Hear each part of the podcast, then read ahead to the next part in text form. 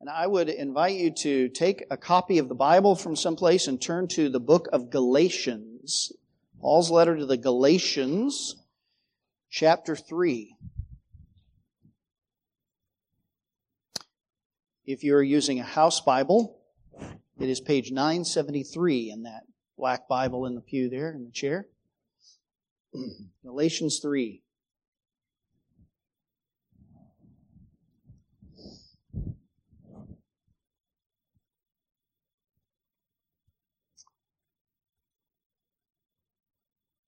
When I was young, we had a children's class, sort of similar to what we have here.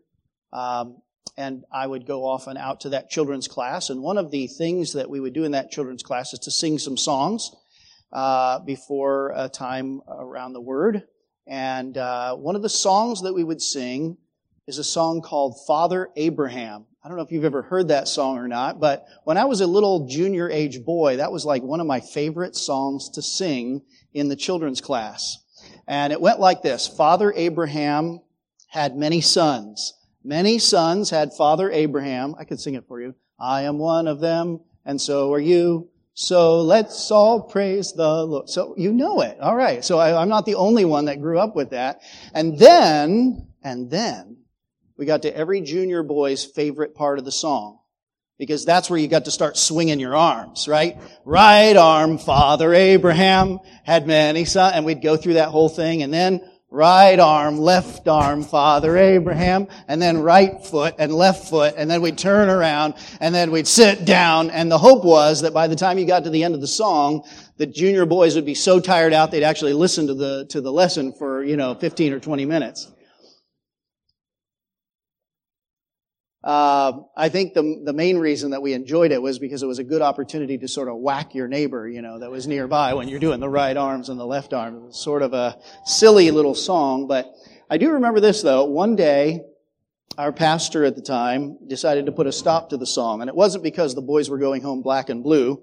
Uh, you know, his his declaration from the pulpit was, he said, "You know, folks, the truth is, we're not sons of Abraham. That's the Jewish people."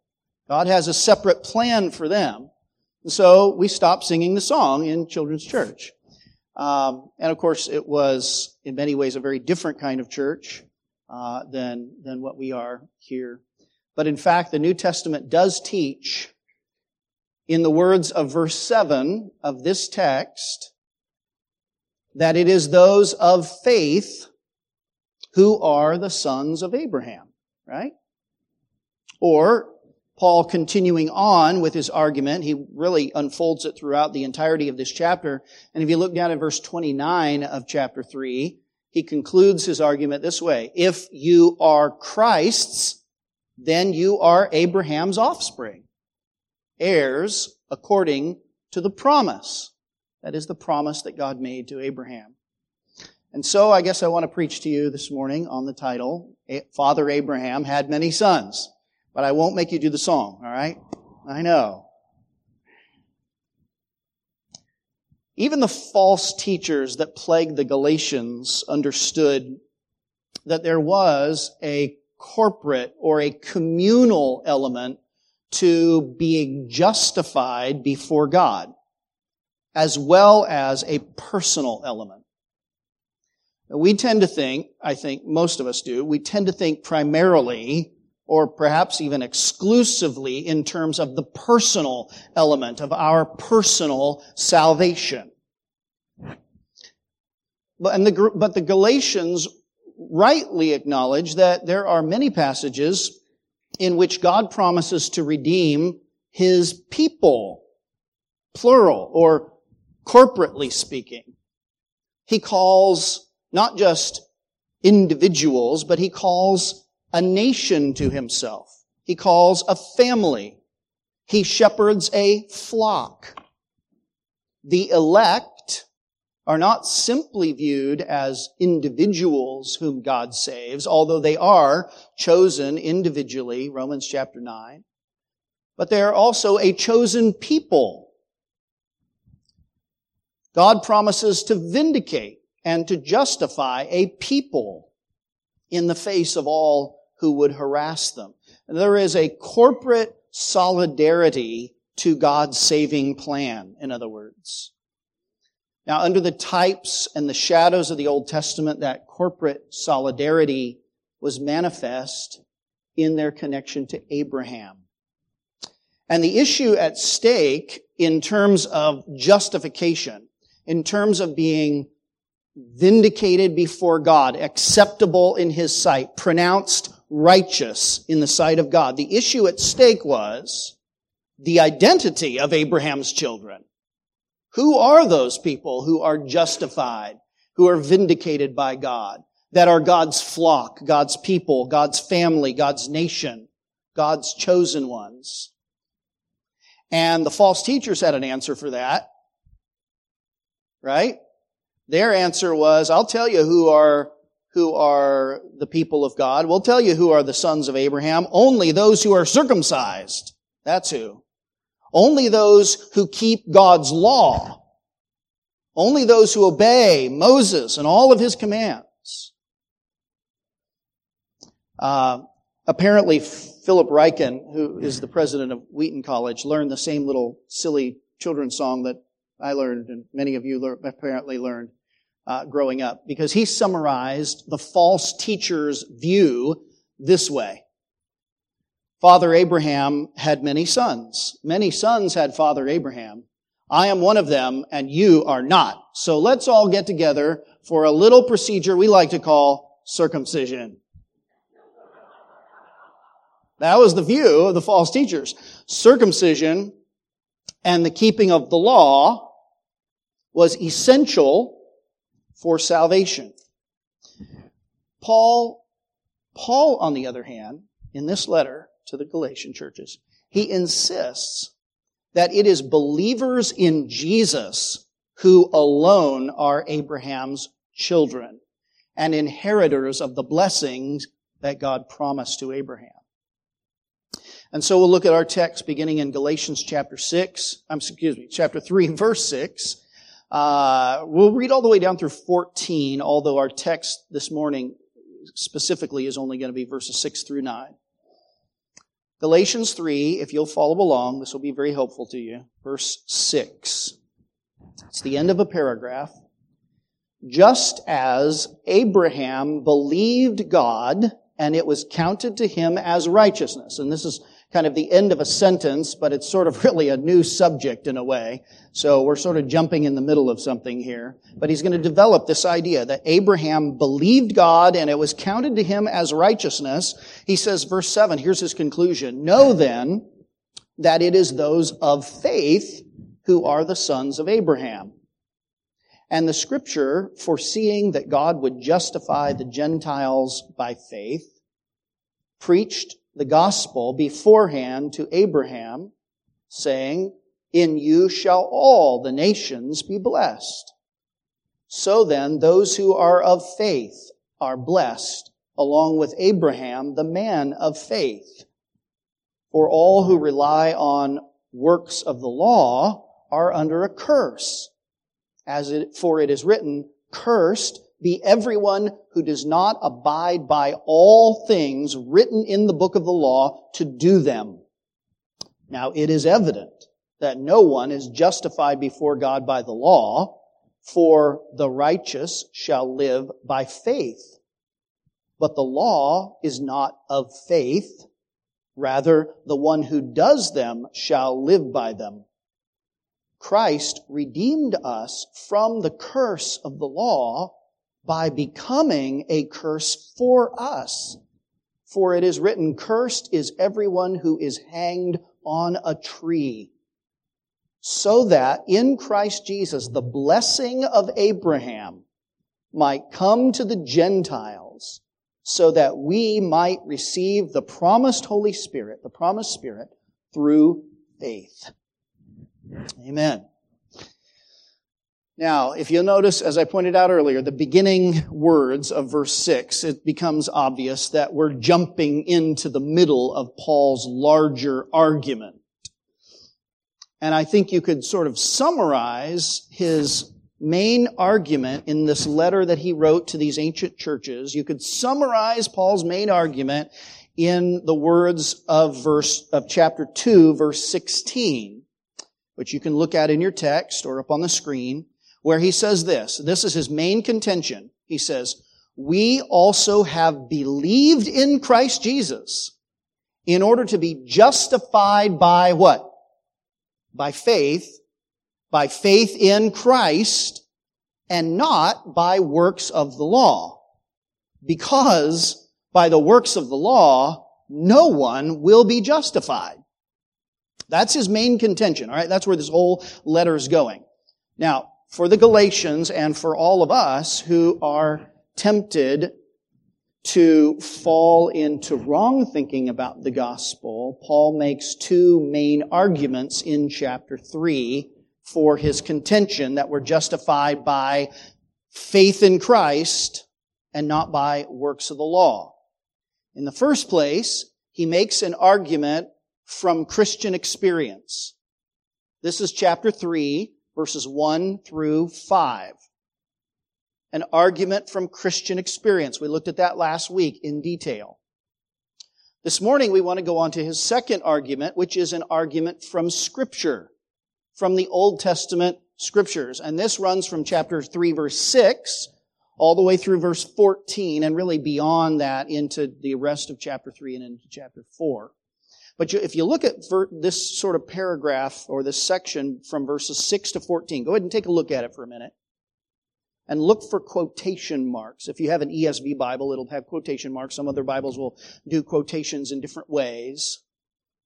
But you'll see that there are six, six sets of quotation marks within these few short verses. Paul is making here a very densely um, uh, formulated argument from the Old Testament scripture now, last week, as I said, we looked at the argument from Christian experience. This morning, we'll look at only the first part of this argument from Scripture, supporting the idea that we're justified by faith in Christ and not by our own works. In this section, verses 3 to 6, I'm excuse me, verses 6 to 9, which is our focus this morning, Paul quotes two Old Testament texts, and you can see them there. And then he uses those texts to make two uh, distinct but interrelated arguments in support of his main thesis. And if you see the quotation marks in verse 6, there's one of the quotes. And then in verse 7, you'll see the word then, T-H-E-N. You might underline that. That's his conclusion or his, the implication that is rooted in that Old Testament text. And then he does the same thing again in verses 8 and 9. There's a quotation in verse 8. And then in verse 9, you see the word then again. T-H-E-N. Then, and there's his conclusion or the implication of that once again. So two arguments from the Old Testament in support of Paul's gospel. The good news that saves us before the Almighty God, that is, that we are justified, we are pronounced righteous in His sight, not by our own works, not by conformity to His law, but ultimately by faith in Christ and in Christ alone. Both of his arguments from the Old Testament center on the patriarch Abraham, the father of God's people. Now, most of you are very familiar with Abraham. And even if you're not, I'm sure you've heard the name. Abraham is a very important character in biblical history. He was a Chaldean, uh, which is a branch of the ancient Mesopotamian peoples. He was, uh, along with them, a worshiper of idols until God called him to leave where he was living, to leave his family, his homeland, and to go and follow the one true God of the universe, that God would give him a promised land of his own, uh, in which God would make him a mighty nation. God revealed himself to Abraham through a promise, primarily. That promise is found in Genesis chapter 12. This is the background for now what Paul is saying here to these Galatian churches. In Genesis chapter 12, God makes to Abraham this promise in chapter 12, verse 2 I will make he says to Abraham, I will make of you a great nation, and I will bless you and make your name great, so that you will, so that you will be a blessing.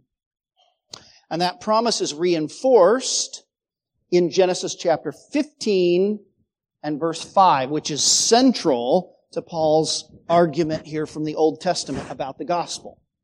In Genesis 15:5, God's brought Abraham outside and he said to Abraham, look toward the heaven and number the stars if you are able to number them. Then he said, so shall your offspring be. And then the very next verse in Genesis is the one that Paul's quoting here in Galatians 3 verse, um, what is it? Verse 6.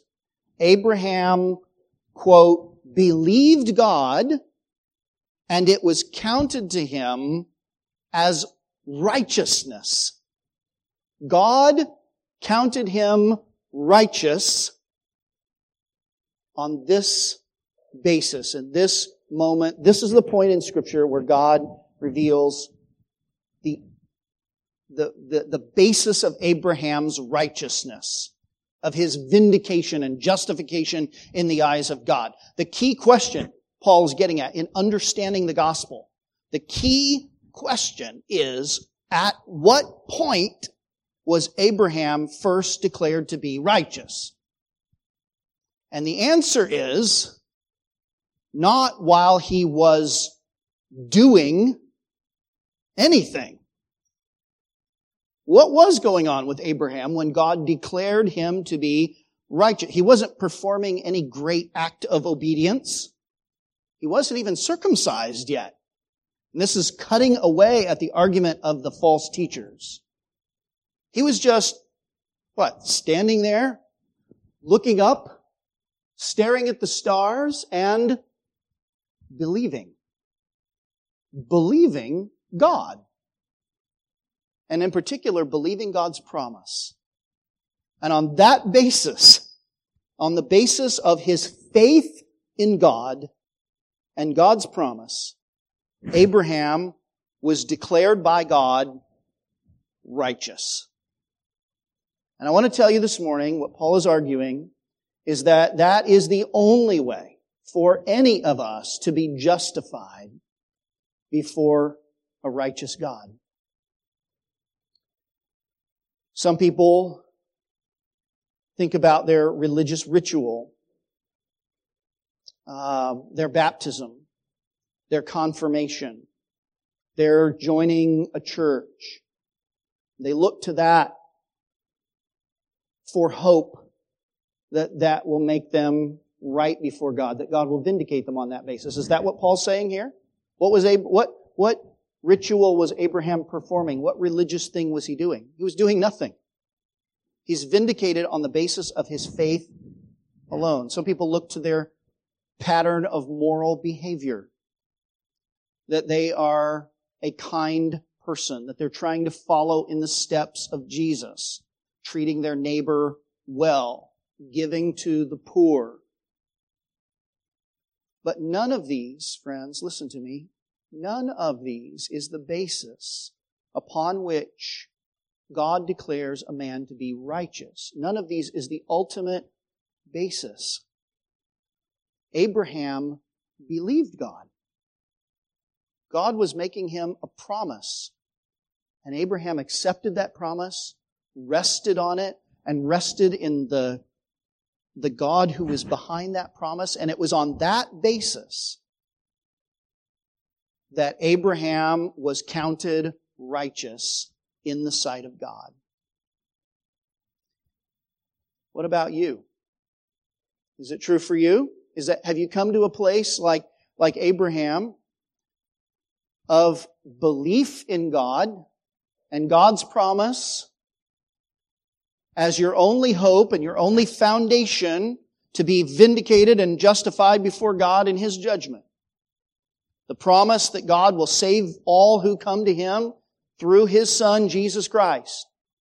Resting in that promise, hoping in the God who made that promise, putting all of your uh, faith in that, as your, the ground of your salvation. That is what gives someone security and, and hope in the eyes of, before the eyes of God and the judgment of God. This is not to say, of course, that there's no value at all in any of those religious rituals or any of our moral acts of obedience to God. But there is only value in those acts as they spring from faith in God and in His salvation. They are the fruit, the outgrowth of justifying faith not the cause themselves of salvation, but the fruit of faith that is the only basis upon which someone is justified before God. And there is, friends, a massively significant ramification to this doctrine. This doctrine of justification by faith alone. A hugely significant ramification since since faith is not doing anything, but looking to God who promises to do for us what we cannot do for ourselves, then God and God alone gets all the glory, all the credit, and all the merit for our salvation. Amen? That's the huge ramification, biblically speaking. Paul fleshes this out in the book of Romans when he takes the same kind of arguments that he is making here in Galatians and just enlarges them. And he says this in Romans chapter 4, still making the case from Abraham. Romans 4 1, if you want to look it up. What then, he says, shall we say was gained by Abraham?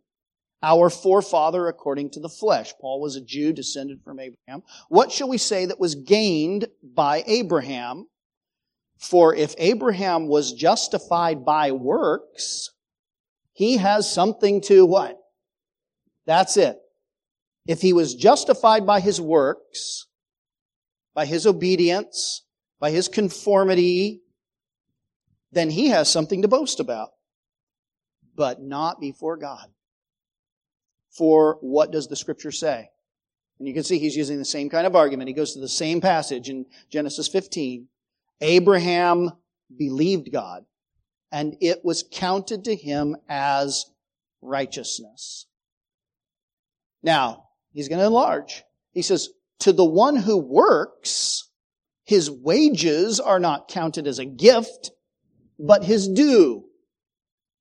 We, none of us would be so foolish as to go into the boss and say, that was so kind of you to just give me my paycheck last week. I can't believe you did that. You don't have to do that from now on. I'm just, I'm just happy to be here, right? I don't know. I don't think anybody would do that. We would say, no, that's what I deserve. I put in a hard week of work. This is my due recompense, right?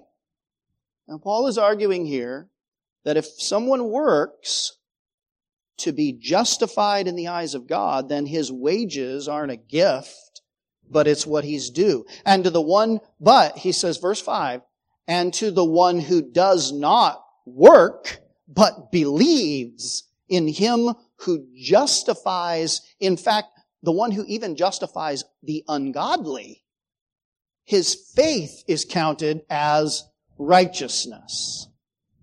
And I want to tell you that every religious system that mixes in human works and human activity as the basis for justification before God ends up becoming some form of a system of merit.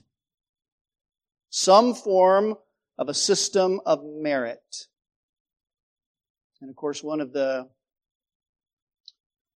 one of the most um, significant proponents of this sort of um,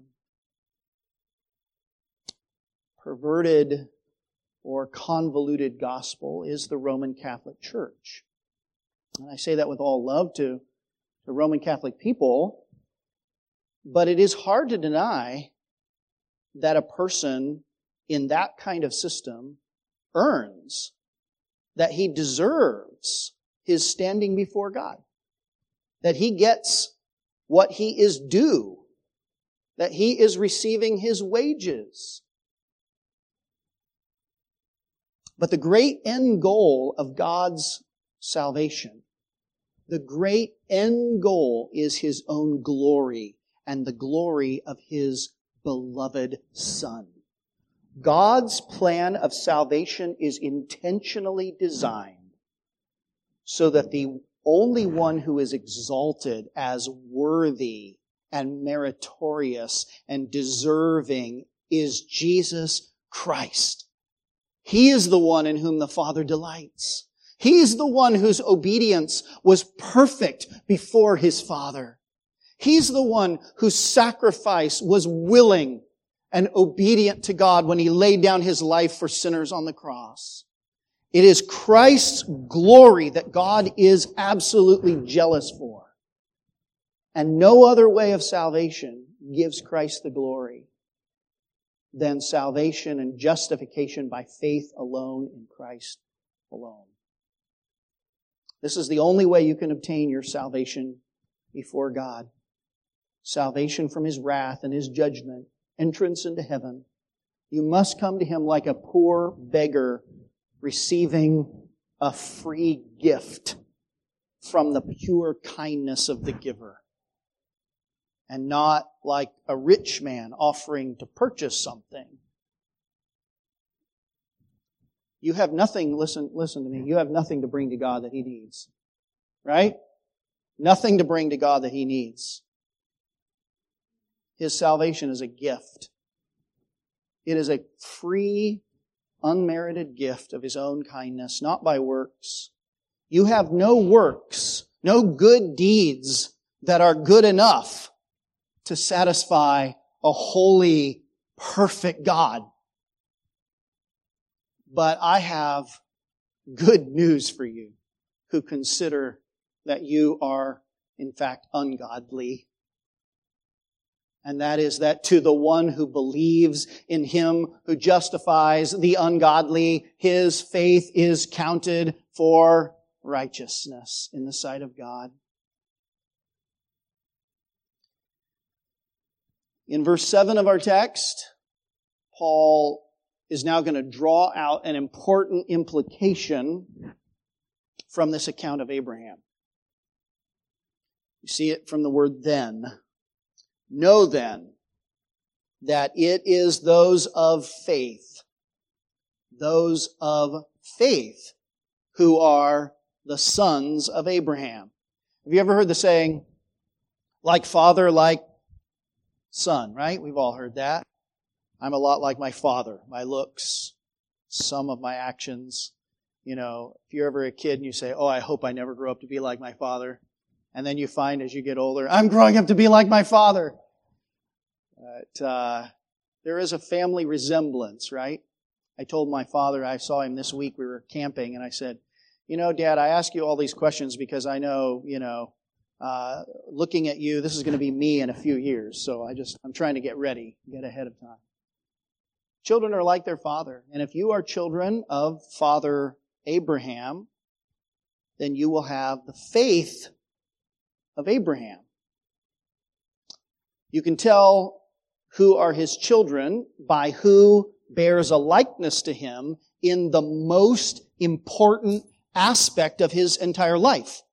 And that is his faith in God and God's promise as the basis of his standing. Abraham would go on, of course, to have many physical descendants. We could call them his typological children. And in chapter 4, Paul refers to them as children born according to the flesh. But the promise of God envisioned something more than just that. Something ultimate, and that is spiritual children. Those who were born through promise, not through the flesh. And I want to ask you, what do you do with a promise? You don't obey a promise. What do you do with it? You, you believe it or don't believe it. What really made someone a child of the promise then was not merely physical descent from Abraham, Paul's arguing, but spiritual birth. In John chapter 8, Jesus said something similar. Remember, he was um, speaking to Jews who were boasting of their um, lineage from Abraham, that they were part of God's chosen people. Right? And here, remember, the question at issue is, who are part of God's chosen people? Who are they? Well, they were saying, hey, we descended from Abraham. We are God's chosen ones. But Jesus looked at them and said, if you were truly Abraham's children, you would believe in me. Because that's what Abraham did. Abraham believed in me. Those promises that God made to Abraham were pointing the way forward to the Lord Jesus Christ. And he was justified before God not by performing any ritual or obeying any command, but by believing the promise of God that God would do for him what he could not do for himself. Romans chapter 9, Paul makes a similar kind of argument.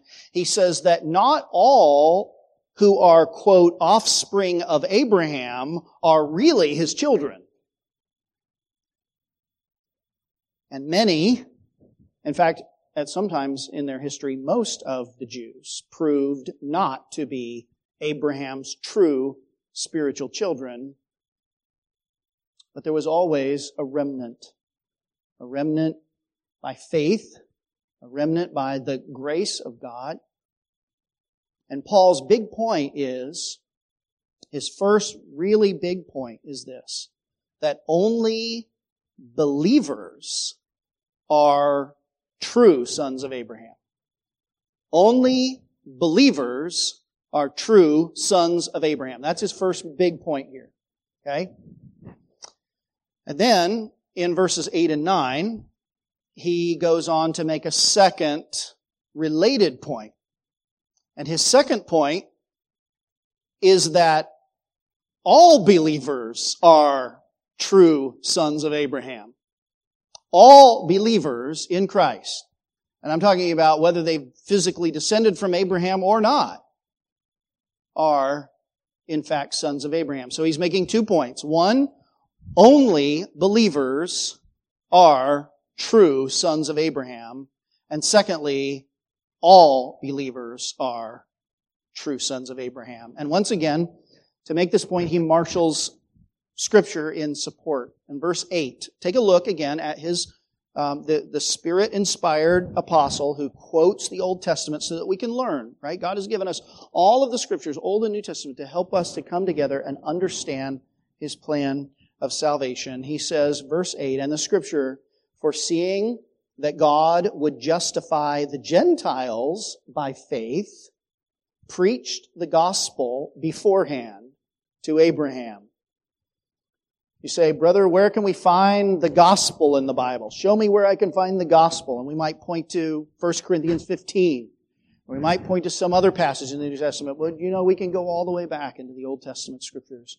And the gospel was preached beforehand. The gospel that salvation would come even to non-Jews, even to Gentile, even to the nations of the earth. How did that come? Well, when God gave the gospel to Abraham saying, and this is now a quotation from Genesis 12 and 18, in you shall all the nations be blessed. All the nations. In other words, God's plan from the very beginning was, in fact, the salvation of the Gentiles, the salvation of people from all nations of the earth. Gentiles, outsiders, uncircumcised people, God would bring into his family. And one evidence of that was that in Genesis chapter 15, when God first declared Abraham to be righteous, Abraham himself was uncircumcised. Right? And God declared him to be righteous.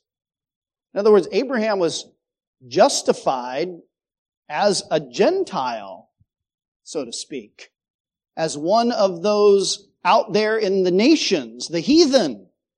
And yet God brought him to himself and declared him righteous for all to hear before he was circumcised, before he had uh, all of these commands and was obedient to God and going through these rituals.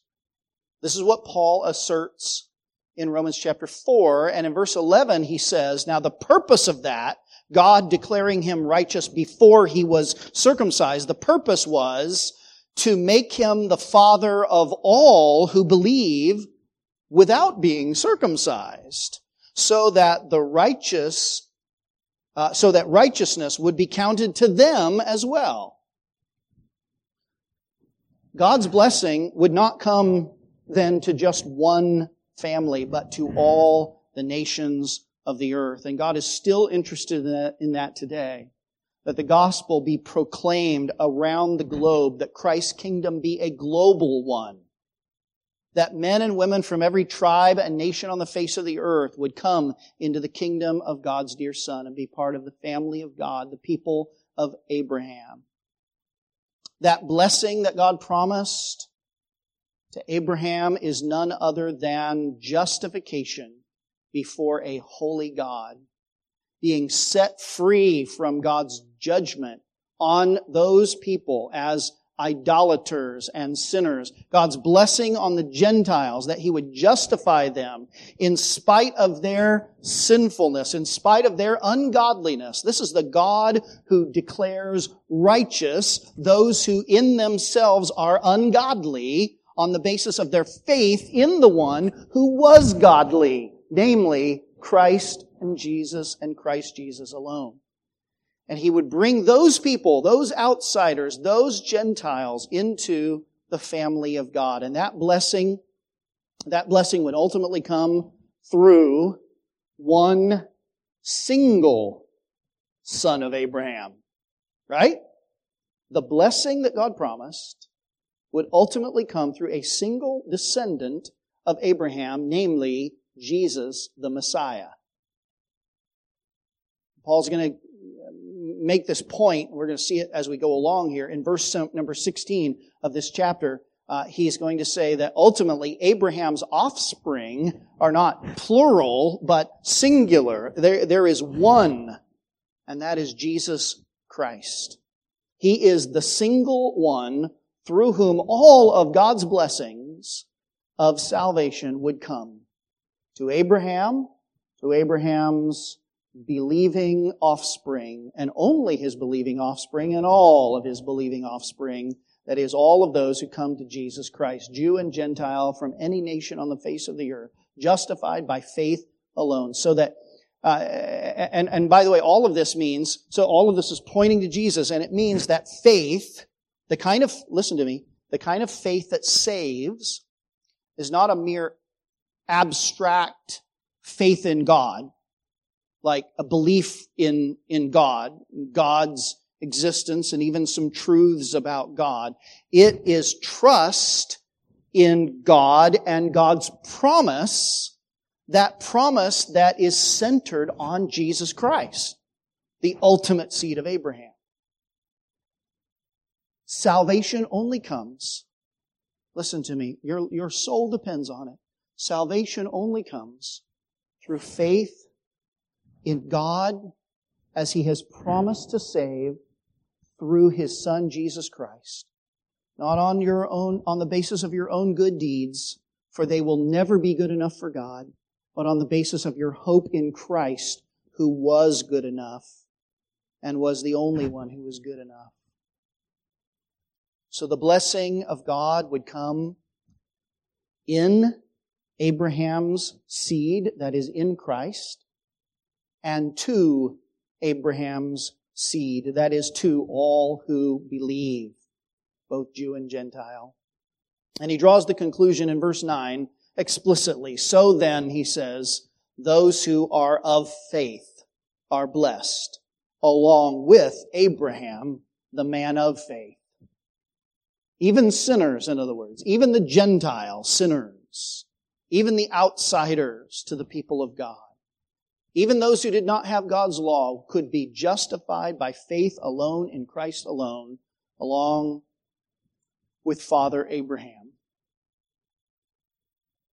I want to conclude with uh, the words of Paul from, again, from Romans 4, where he, brings out the implications of all of this even in a more extended way. He says in chapter 4, now listen carefully, and I'll put the words on the screen as well. In chapter 4 of Romans, he says, Now the words, it was counted to him. Remember that those words again. Paul's quoting here in Galatians as well from Genesis 15. God counted his faith to him as righteousness because his faith was looking to Christ, the promise of God. God, he says, uh, Paul says, the words, it was counted to him. Oh, this is great. They were written not for his sake alone, but for ours also. Listen to this. It will be counted to us who believe in him who raised from the dead Jesus Christ our Lord, who was delivered up to death for our trespasses and raised for our justification. Just like Abraham was declared righteous by God, God credited righteousness to him as a free gift on the basis of faith in God's promise, so God now will give you as a free gift the gift of his own righteousness, the righteousness of his son, to any and all who believe, who trust in the crucified and resurrected Jesus, the Messiah. And what about you this morning? I want to ask you personally, listen to me. What about you? Is that where your heart is this morning? Are you looking to God's promise in Christ Jesus as the only ground that you have to stand before Him in His judgment and be vindicated and declared righteous? You looking to God God alone, not to yourself, to your own works, to your own merit, to your own background, to your own upbringing, but to Christ and Christ alone. Do you know that you're a sinner? Do you know that you're full of trespasses? That you are morally poor? You have no way in and of yourself to merit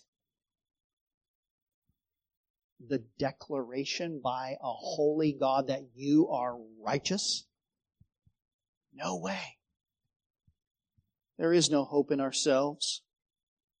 But if you come to a place where you know that to be true, that in you there is no desert and merit before God, then I have good news for you. Look to Jesus Christ. Look to Christ and His righteousness, God's gift to you through the promise of Christ, and you will receive the blessing of justification before God. Look to Christ. That's what faith is. It is a looking to Christ. Not a doing, but a looking with faith. That's what Father Abraham was doing, right? Standing there under the stars, looking to God with faith. Charles Spurgeon, the famous preacher many years ago, recounted his testimony of his coming to faith, his conversion. He said he had stopped by a small church one time on a snowy Sunday, and it was apparently such a snowstorm that even the pastor of the church had not been able to come. And so in his place, a simple Welsh layman gave the sermon that day. And the text was Isaiah 45, 22. Look unto me and be ye saved, all the ends of the earth. That's got every element of what we're talking about. Look with faith, all of the nations of the earth, and be saved. Spurgeon says the testimony this way. He says, the preacher did not even pronounce the words rightly. He was a simple man, but that did not matter. There was, I thought, a glimmer of hope in that text for me. The preacher thus began. It is a very simple text indeed. It says, look. Now, looking don't take a great deal of pain. It ain't lifting your foot or your finger. It's just look. Well, a man needn't go to college to learn to look. You may be the biggest fool and yet you can look. A man needn't be worth a thousand a year to look. Anyone can look. Even a child can look. But then the text said, the preacher went on, Look unto me. I, many on ye are looking to yourselves, but it's no use looking there. You'll never find any comfort in yourselves. Look unto me. I am sweating great drops of blood. Look unto me. I am hanging on the cross. Look unto me. I am dead and buried. Look unto me. I rise again. Look unto me. I ascend to heaven. Look unto me. I am sitting at the Father's right hand. O poor sinner, look unto me. Look unto me. Brothers and sisters, that's the gospel. That is the foundation, the basis upon which any man and all men must be justified before God. It is looking in faith to Christ alone, to God's promise that you would be declared righteous before Him, along with Father Abraham. Would you join me in prayer this morning? I'm going to lead us in a short prayer, and then I'm going to ask for you to take a time of personal reflection on the text of God's own word that we read this morning. I want to tell you again, friend, this is God's word for you today. It's no accident that you came, you heard this text today. God had this for you. And I hope that when He, that as He has spoken through it, that you have heard and will him, hear Him speaking to you, saying, Look to me, look to my Son, and be saved. Receive His righteousness as a free gift.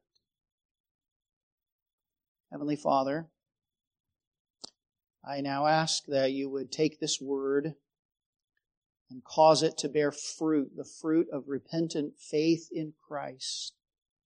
Saving faith, oh Lord, let it be. Let it come down from your hand as gracious rains on a hot, dry, parched earth. Let your grace come down. Speak your word to the hearts of any today who are without Christ, who are outside of Christ, Father, they came into this room today self sufficient or feeling that they were self sufficient, thinking that they were good, hoping to be good enough in your sight. I pray today that you would give them the gift of faith to look to Christ alone and truly, truly be justified in your sight. I pray. Be gracious and merciful, for you are. Your mercies are wonderful. They are from of old. We pray that you would manifest them now to the hearts of the unconverted and to the hearts of those who are your children, that we would look afresh with eyes of faith to Christ. In Jesus' name.